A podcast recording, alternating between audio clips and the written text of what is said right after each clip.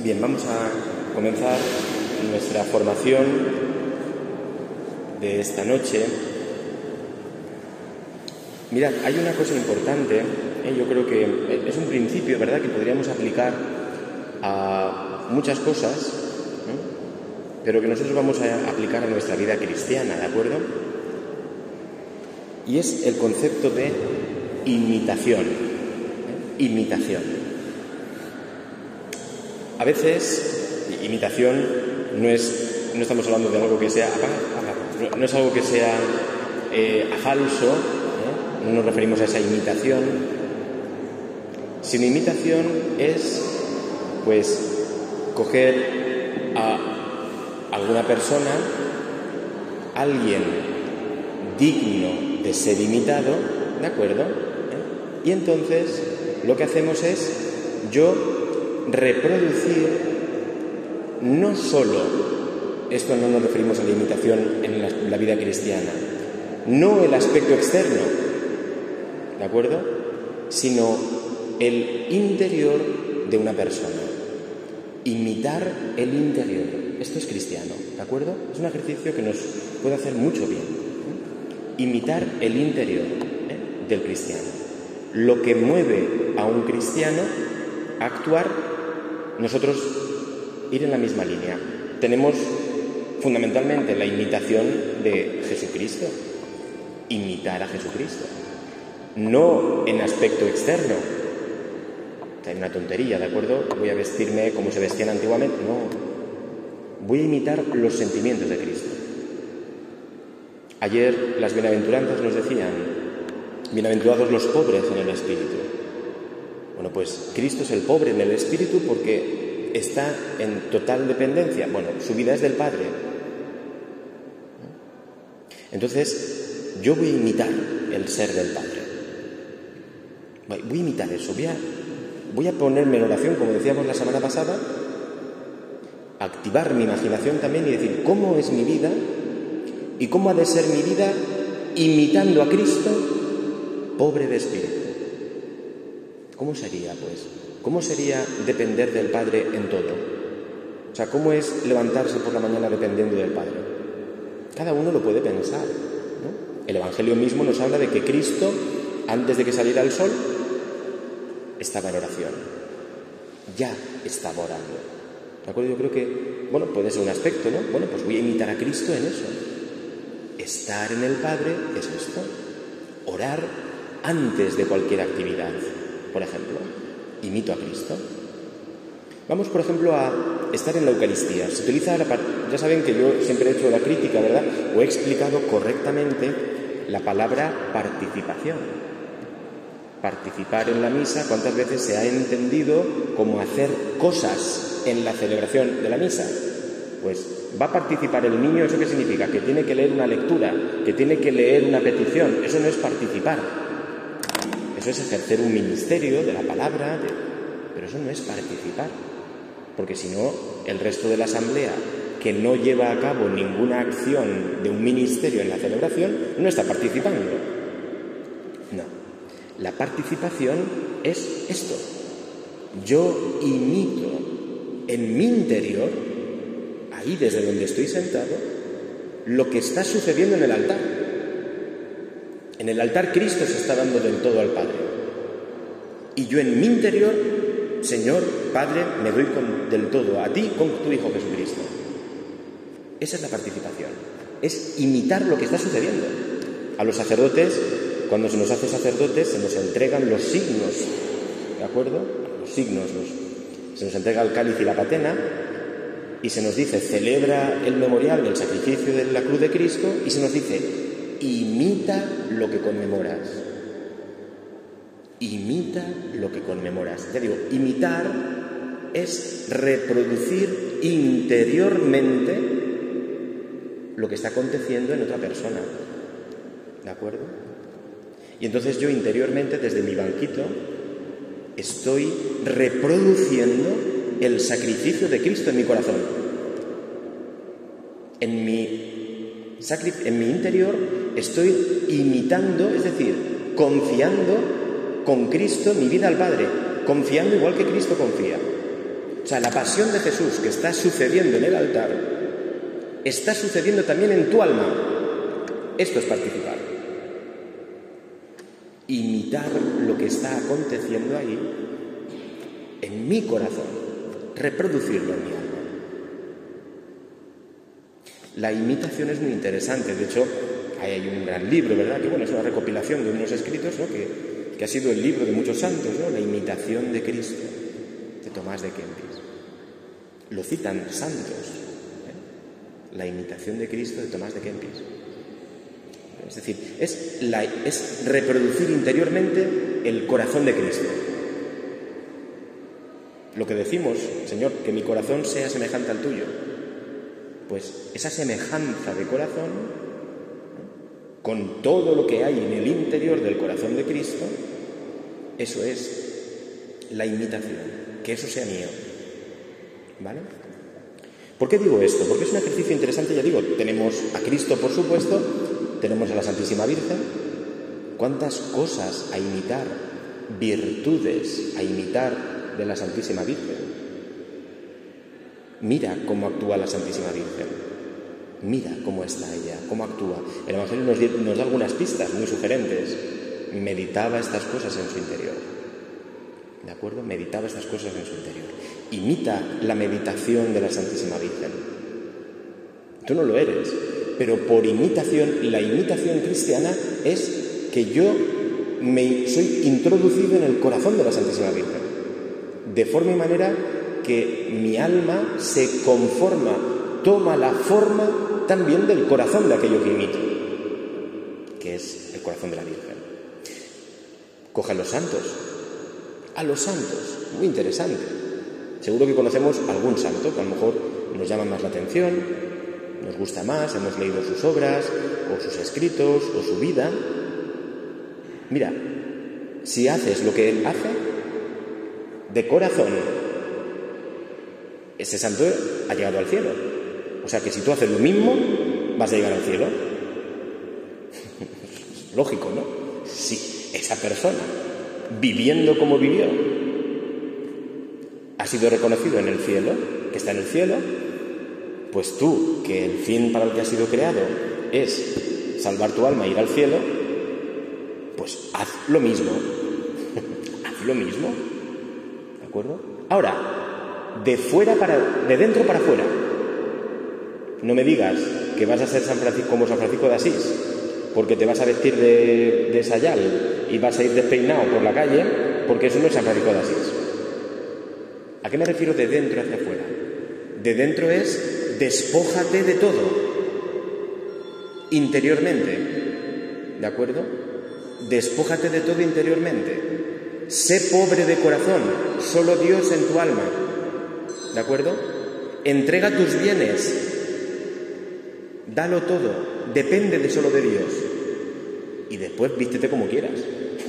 Eso me da igual, ¿entiendes? O sea, vi, coge el Evangelio y vívelo. ¿Qué hay que poner el Evangelio? Que Jesús dice que hay que perdonar. Voy a perdonar. Ese es San Francisco de Asís. Y después, pues, si tú te quieres vestir de pobre, de franciscano, de lo que quieras, vístete de lo que quieras, me da igual. Pero de, de dentro hacia afuera, ¿eh? imita al santo de dentro hacia afuera.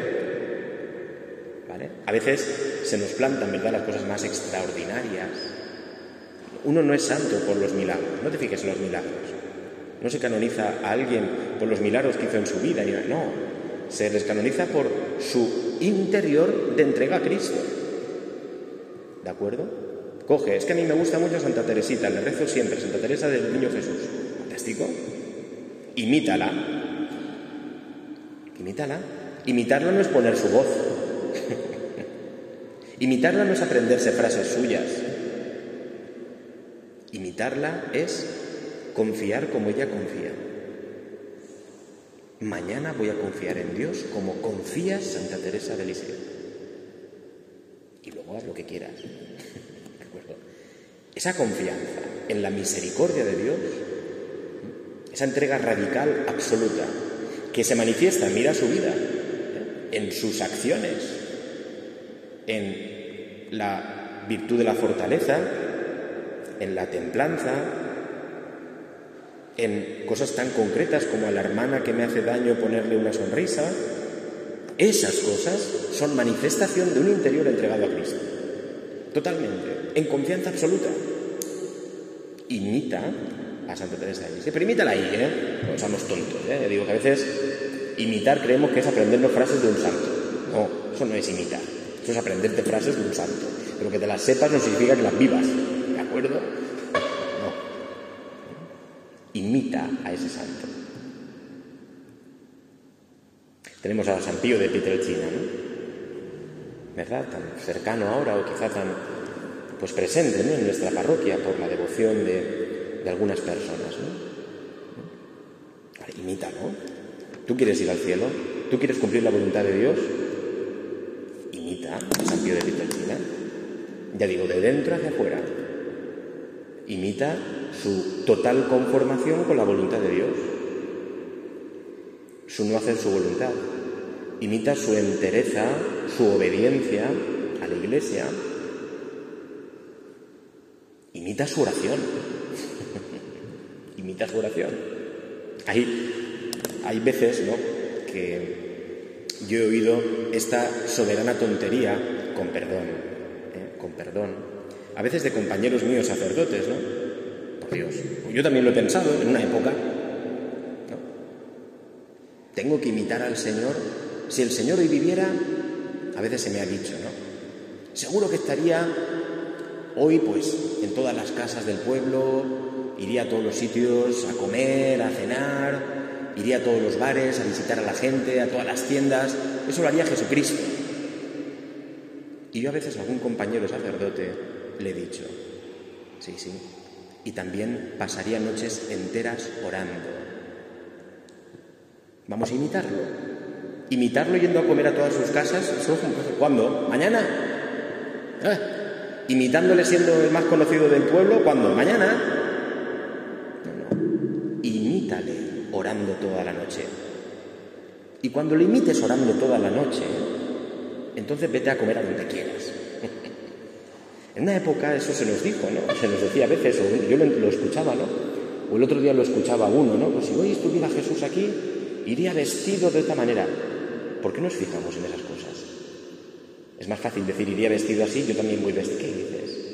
Si yo estuviera Jesús aquí, no tenía sitio donde reclinar la cabeza. Y yo tengo una almohada muy cómoda. ¿Me explico? Ya hacen me quejo. Imita a Cristo de dentro hacia afuera. Imita a, padre, a San Pío de Pietrelcina de dentro hacia afuera. Pobre, ¿eh? solo tenía lo que llevaba puesto. Porque estaba imitando él a Cristo. Imita sus horas y horas y horas de oración. Imítalo y llegarás al cielo. Ya digo, desgraciadamente a veces se escribió la vida de los santos y era, era normal, ¿no? Formaba parte de una época, solo poniéndolo como lo extraordinario. No, no. Entra en el corazón del santo. Entra en su interior. Para yo ponerle la sonrisa a quien me cae mal, ahí hay horas de oración. Ahí hay muchas veces petición de perdón. Ahí hay mucha mortificación, negación de sí mismo. Imita al santo. Reproduce en tu alma la vida de santidad de esa persona. Yo, pues imita a Juan Miguel al cura de Ars. Imita al cura de Ars. Venga, vamos a ver. 16 horas en el confesionario. El resto en oración, ¿de acuerdo? Dormía solo dos o tres horas, pues imita, imita al cura de Ars. Pero no porque dormía o dormía menos, no es que esta noche me, me ponga pastillas para no dormir o me ponga un café, no. Imita el por qué lo hacía el cura de Ars. Imita la absoluta entrega del corazón del cura de Ars a Cristo. Y entonces, después, lo demás va a salir, de dentro hacia afuera. ¿De acuerdo? Porque todo eso es por algo. Todas esas cosas que vemos más llamativas es que había un corazón en combustión perpetua en la gracia de Dios. Hombre, claro. ¿De acuerdo? Imita de dentro hacia afuera. ¿De acuerdo? ¿Por qué digo esto? me paso dando vueltas a las cosas. Porque tenemos la palabra de Dios, seguimos con nuestro ritmo de oración, ¿de acuerdo? Voy a ir ahora un poquito más rápido. Y los salmos, es un, es un libro de extremada riqueza, extrema riqueza en la palabra de Dios, ¿de acuerdo? Los salmos tienen una riqueza grandísima y los salmos nos habla de creyentes y de actitudes interiores de creyentes ante Dios. Coge un salmo e imita al salmista. Esta es la idea, ¿no? Que yo por eso decía lo de la imitación. Coge un salmo e imita al salmista. Bueno, o coge el Evangelio, imita el domingo pasado, zaqueo. Imita a zaqueo. No te subas a un árbol que si te caes te vas a romper la pierna. Imita la búsqueda de zaqueo el deseo de perdón, de salvación de Zaqueo. Y después, si te quieres subir a un árbol, como si te quieres subir al tejado. ¿Entiendes? Imita a Zaqueo. Zaqueo, Cristo entró en su casa y fue la salvación de su casa. Pero imítalo. ¿De acuerdo? Imítalo. Sabrás que estás imitando de verdad a Zaqueo cuando tus obras sean las de Zaqueo, es decir, las de Cristo. Si os fijáis, las obras de un santo son las obras de Cristo las obras de zaqueo. Señor, voy a dar todo a los pobres y voy a restituir mucho más. Eso es Cristo. Eso es Cristo. Todo entregado y más todavía. Eso es Cristo.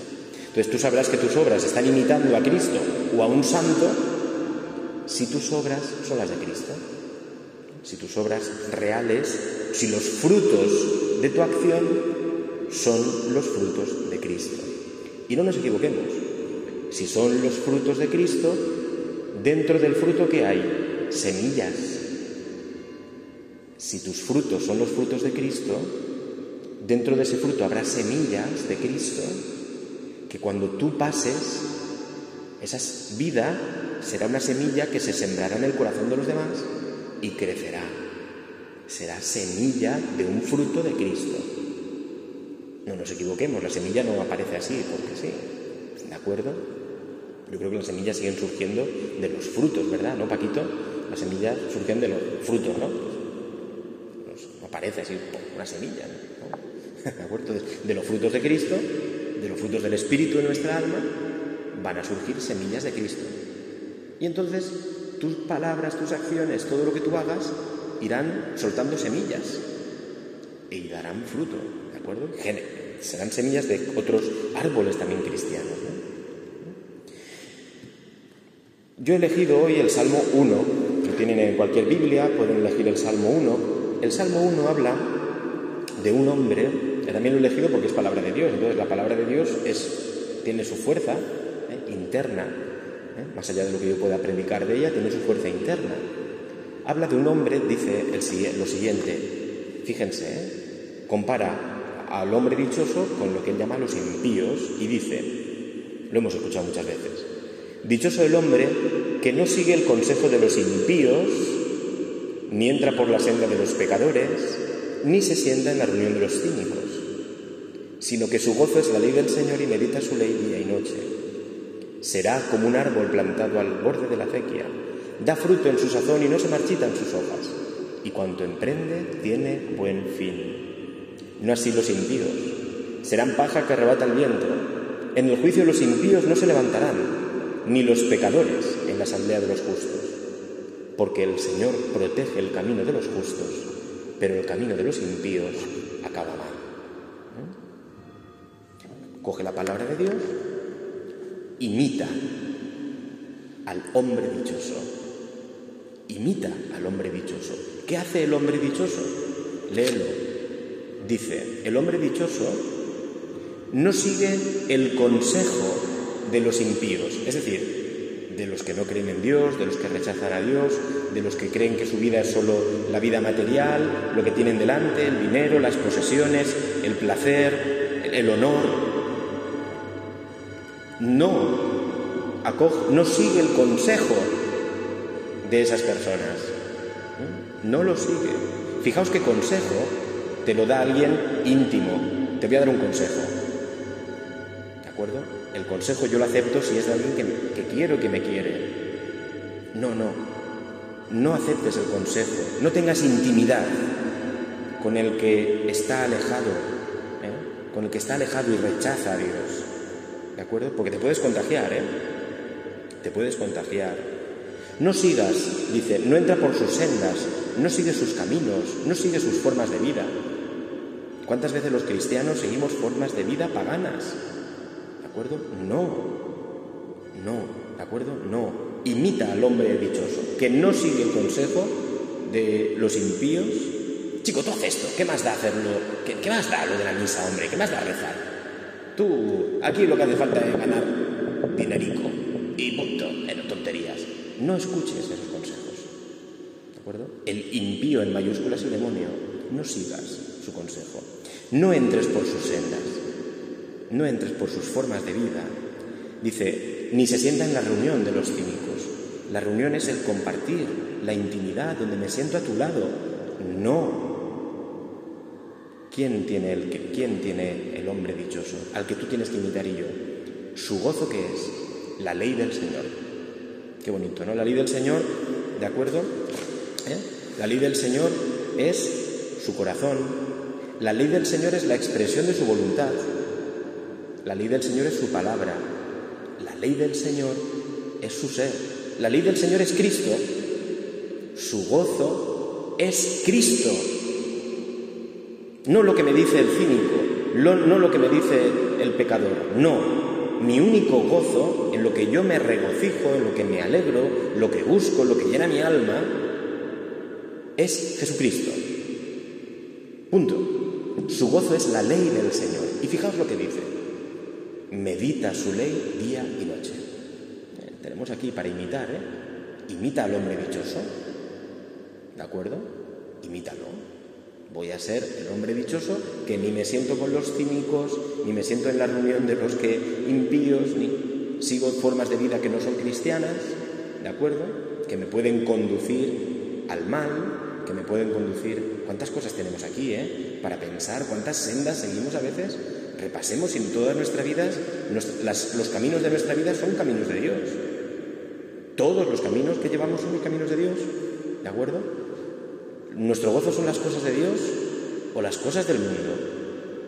Nuestros criterios, acciones, ¿de acuerdo? Fijaos que es bonito. El, dichoso, ayer fíjate, el, bienaventurado, decía eh, que el bienaventurado dice, ve a Dios. Bienaventurados los limpios de corazón porque ven a Dios. Pero es que yo te digo más. Es que este, este toca a Dios. Porque cuando hago su voluntad, estoy más cerca que nunca del interior de Dios, estoy tocando a Dios. Para los judíos, la ley, ¿eh? la palabra de Dios, no se podía tocar, porque era tocar a Dios, era tocar su voluntad, tocar a Dios. Si yo soy el hombre del Evangelio, hago su voluntad, estoy tocando a Dios, y acordaos, a mí me impresionó potentemente el Evangelio del viernes. Jesús, toda la gente quería tocarlo, dice, porque salía de él la fuerza que los curaba a todos. Esto me, vamos, es brutal, aparece en el Evangelio varias veces. Tocar a Jesús hace que una persona quede curada. La hemorroísa, tal, la gente quería tocar, se lanzaban encima de Jesús para tocarle. Tocar a Jesús era la curación del alma. Uno quedaba santificado. Si yo cumplo la voluntad de Dios, si yo quiero ser santo, como decíamos ayer, yo estoy tocando a Dios, porque Dios es el santo de los santos. Tocar su cuerpo sana mi alma. Toco su santidad y quedo santificado. Los sentimientos de Cristo. Si toco los sentimientos de Cristo, los sentimientos es lo más profundo del corazón de Cristo. No son sentimientos superficiales como los entendemos nosotros. Es lo más hondo. Si toco sus sentimientos, si soy tocado por sus sentimientos, estoy tocando a Cristo. Dichoso el hombre que su gozo es tocar a Cristo. Es decir, ser santificado. Estar con el Señor. Ir de la mano con el Señor. ¿De acuerdo? Conjugar mi vida, es decir, ir a la par de Cristo en mi vida. Fijaos, voy terminando ya, disculpad. Dice, ¿cómo será este hombre al que nosotros podemos imitar y por lo tanto llegar al fin que el Señor quiere para nosotros, que es la santidad. Dice, será, si es así, si meditas su ley día y noche, habéis meditado hoy la ley del Señor, habéis pensado en Cristo esta mañana, esta tarde, esta noche, bueno, estamos a tiempo, ¿eh? lo estamos haciendo ahora. Dice, será como un árbol plantado al borde de la acequia. ¿De acuerdo? Yo tengo en mente, ¿de acuerdo? Siempre, creo que puse el ejemplo del año pasado o el anterior, ¿no? En, una parroquia en la que estuve, bueno, en un pueblo, en la parecida, aquí Paquito, ¿de acuerdo? Miras la montaña y era un secarral. Pero era un secarral menos por una parte, donde había árboles. ¿Por hay, todo es un secarral y hay árboles? Porque por ahí pasa agua. Porque hay una acequia por ahí pasa agua. Claro, los árboles están, los que se han mantenido son los que están cerca de una balsa o de la acequia, porque hay agua. Punto. Lo demás, un secarral. Eso me llamaba la atención de ver la montaña aquella, ¿no? Secarral menos una pared. Ahí hay agua. Cuando vas de camino hacia Madrid, hay un momento en que pasa el trasvase del. ¿Cuál es el trasvase del, del Tajo Segura? Entonces ves todo un secarral y de momento ves un, momento que hay una franja de árboles en medio del secarral. Ah, es que por ahí pasa el trasvase. Ahí hay agua, ahí hay vida, ahí hay vida. No, entonces dice, es como un árbol plantado al borde de una acequia. El hombre que su gozo es Cristo, es decir, que está tocando a Cristo, porque su gozo es su voluntad, es como un árbol. Como un árbol y el agua van unidas. El árbol sin agua se muere y el agua por sí sola tiene que alimentar a alguien, ¿no? Está hecha para alimentar a alguien, ¿no? ¿De acuerdo? ¿Eh? Nosotros seríamos como un árbol, el hombre que, el que tiene su voz en la voluntad de Dios, es un árbol, dice, plantado, firme, fuerte, vital, ¿eh? da fruto, dice, da fruto en su sazón, y sus semillas son semillas de santidad, las raíces están en Dios, en el agua. Nuestra agua es la que brota del corazón de Cristo, la gracia de Cristo la gracia de Cristo, la sangre de Cristo. ¿Tú tienes tus raíces en la gracia de Cristo? ¿Eh? Esto es un cristiano, ¿eh? que sus raíces están en la gracia de Cristo, enraizado en Cristo. Y entonces su tronco es firme, puede estar debilitado por los años, pero interiormente es un tronco fuerte. ¿De acuerdo? Este es el cristiano tiene ramas, y el ejemplo que pone el Señor, ¿no? Puede dar sombra a otros, tiene frutos y tiene semillas de santidad. Pero porque está bebiendo del agua de la acequia, hijos míos, acequia. La iglesia es la gran acequia de Dios en el mundo. La iglesia católica es la gran acequia de Dios en la historia, que atraviesa desde el corazón de Cristo, ¿de acuerdo? Toda la humanidad y toda la historia hasta hoy. Hasta hoy. ¿De acuerdo? Esa acequia está pasando por tu vida. ¿De acuerdo? La tanda, es la tanda, ¿no? Se llama la tanda. La tanda la encendió el Señor el Viernes Santo. Bueno, la encendió el jueves en la Eucaristía. Bueno, la encendió la, la eternidad. ¿De acuerdo? Pero se abrió para nosotros el grifo que pudiéramos tocarlo. La tanda se abrió aquel Viernes Santo en la cruz, unido a la Eucaristía y en la resurrección y se convirtió en, una tanda eterna de agua. No tienes que pedir hora, está manando, está manando y si te acercas a ese agua va a entrar en tu interior. El árbol no se moja externamente, el árbol se llena de agua por dentro y se revitaliza, se llena de vida todo. Bebe de ese agua que te da la Iglesia Católica, que es la gracia de Cristo, que está en la oración, en los sacramentos, ¿eh? la compuerta por donde va a entrar esa gracia de la tanda del agua de la acequia, es la oración, es los sacramentos, lo tienes ahí delante de ti, está en su palabra como estamos haciendo ahora, ¿de acuerdo? No se marchitan sus hojas, es perenne. El cristiano se marchita su cuerpo, nos lo va a decir San Pablo. Está, eh, esto que soy yo, pues esto se va deshaciendo, esta morada terrenal, pero interiormente, ¿de acuerdo? Soy fuerte, soy un gran árbol, permanece en las dificultades, ¿eh? su alma es perenne, no muere.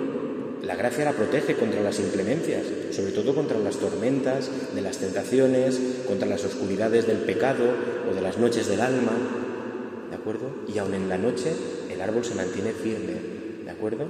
Es como un centinela que nos anuncia, aquí hay vida, eso es el cristiano, ¿eh? como un centinela que nos anuncia aquí hay agua, aquí hay gracia, ¿de acuerdo? Aquí hay gracia. Y además un árbol de esos de secano, ¿eh? tenemos que ser árboles de esos plantados en la gracia de Dios, pero saber que vamos a estar expuestos al, secano del mundo, ¿eh? a la increencia, a los ataques contra la fe, contra la iglesia, da igual. ¿eh? Tenemos que ser esos árboles de secano, pero que en su interior conservan la gracia. Eso es interesante, conservar la gracia por los medios para conservar la gracia. Termino ya. Dice, cuanto emprende tiene buen fin. El buen fin del cristiano es el cielo, es la santidad, porque no brota de él, brota de la vida que ha bebido ¿eh? de la gracia. Nuestras acciones sin la gracia son estériles. Nuestras acciones sin la gracia son estériles. Nuestras acciones sin la gracia que brota del corazón de Cristo son estériles. Si no estás unido a Él, si no estás bebiendo de la acequia, estás marchito. Aparentemente puedes parecer un árbol muy bonito, internamente estás muerto. ¿De acuerdo? Internamente estás muerto. Lo que pasa es que el Señor siempre nos deja ¿eh? la fe y la esperanza, que son como dos, como esos palos, ¿verdad?, para mantener el árbol, pero en tu interior la caridad se apaga por el pecado mortal. Y eso es, es una condena a muerte. Aprovecha lo que el Señor también te pone, ¿no? esas muletas de la fe y de la esperanza que mantienen tu alma a pesar del pecado para tú seguir renovando tu vida en la gracia. ¿Quién es él? Dice, los impíos no son así, no son un árbol plantado. Dice, son paja que arrebata el viento. Se la lleva. Cualquier viento, cualquier inclemencia, cualquier cosita se la lleva. ¿De acuerdo? En el juicio los impíos no se levantarán, ni los pecadores en la asamblea. No se levantarán. El que no se puede levantar es porque está muerto. El muerto no se levanta. ¿De acuerdo? El vivo está en pie. Dice, los impíos sí. Esos sí que se levantarán. Esos serán los resucitados en pie siempre, porque están vivos. Preguntas que nos pueden servir un poquito para nuestra meditación, esa día y noche, ¿no? Busco la acequia de Dios, busco la gracia, busco, ¿de acuerdo? Busco lo que mi alma, mi alma está sedienta de ti, dice el Salmo, este no otro. Mi alma necesita de tu gracia. Si no tengo necesidad de Dios, pídela, porque significa que te estás secando. ¿Tienes necesidad de Dios?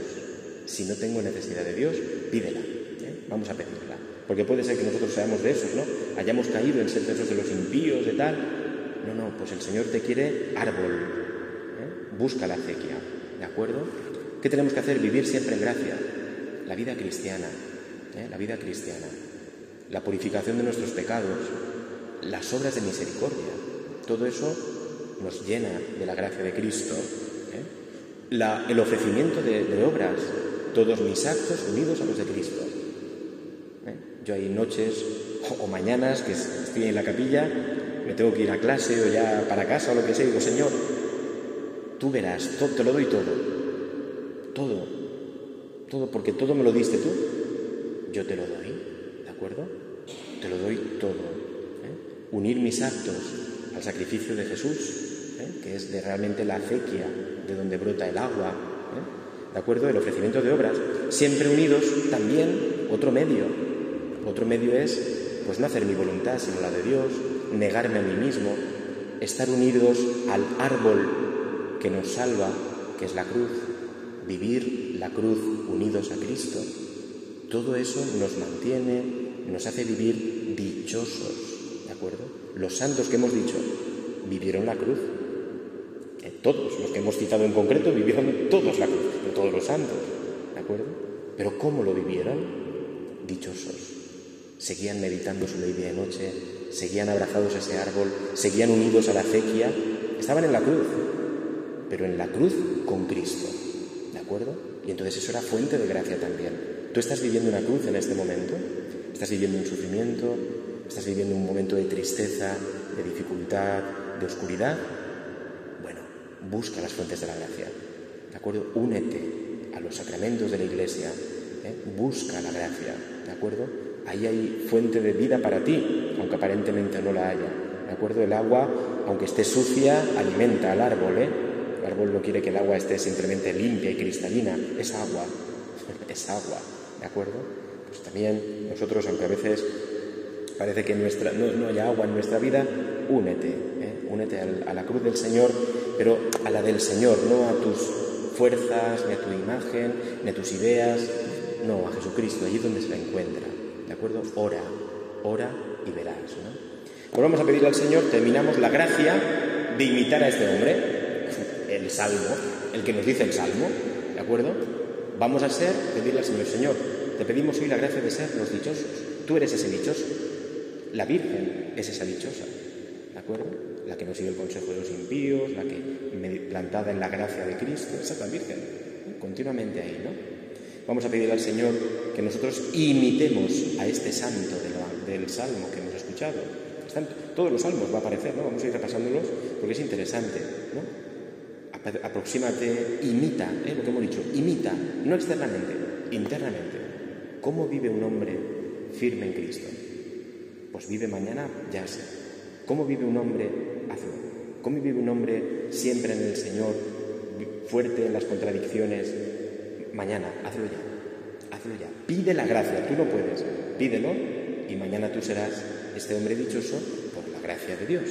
¿De acuerdo? Vamos a pedírselo al Señor y a la Santísima Virgen que nos concedan esta gracia y así cuanto emprende tiene, buen fin. Llegaremos al fin para el cual hemos sido creados, que es para alabar, reverenciar, ¿de acuerdo? Servir a Cristo nuestro Señor y mediante esto salvar nuestra alma, que nos dice San Ignacio de Loyola. Dios te salve María, llena eres de gracia, el Señor es contigo. Bendita tú eres entre todas las mujeres, y bendito es el fruto de tu vientre Jesús. Santa María, Madre de Dios, ruega por nosotros pecadores, ahora y en la hora de nuestra muerte. Amén. Pues buenas noches.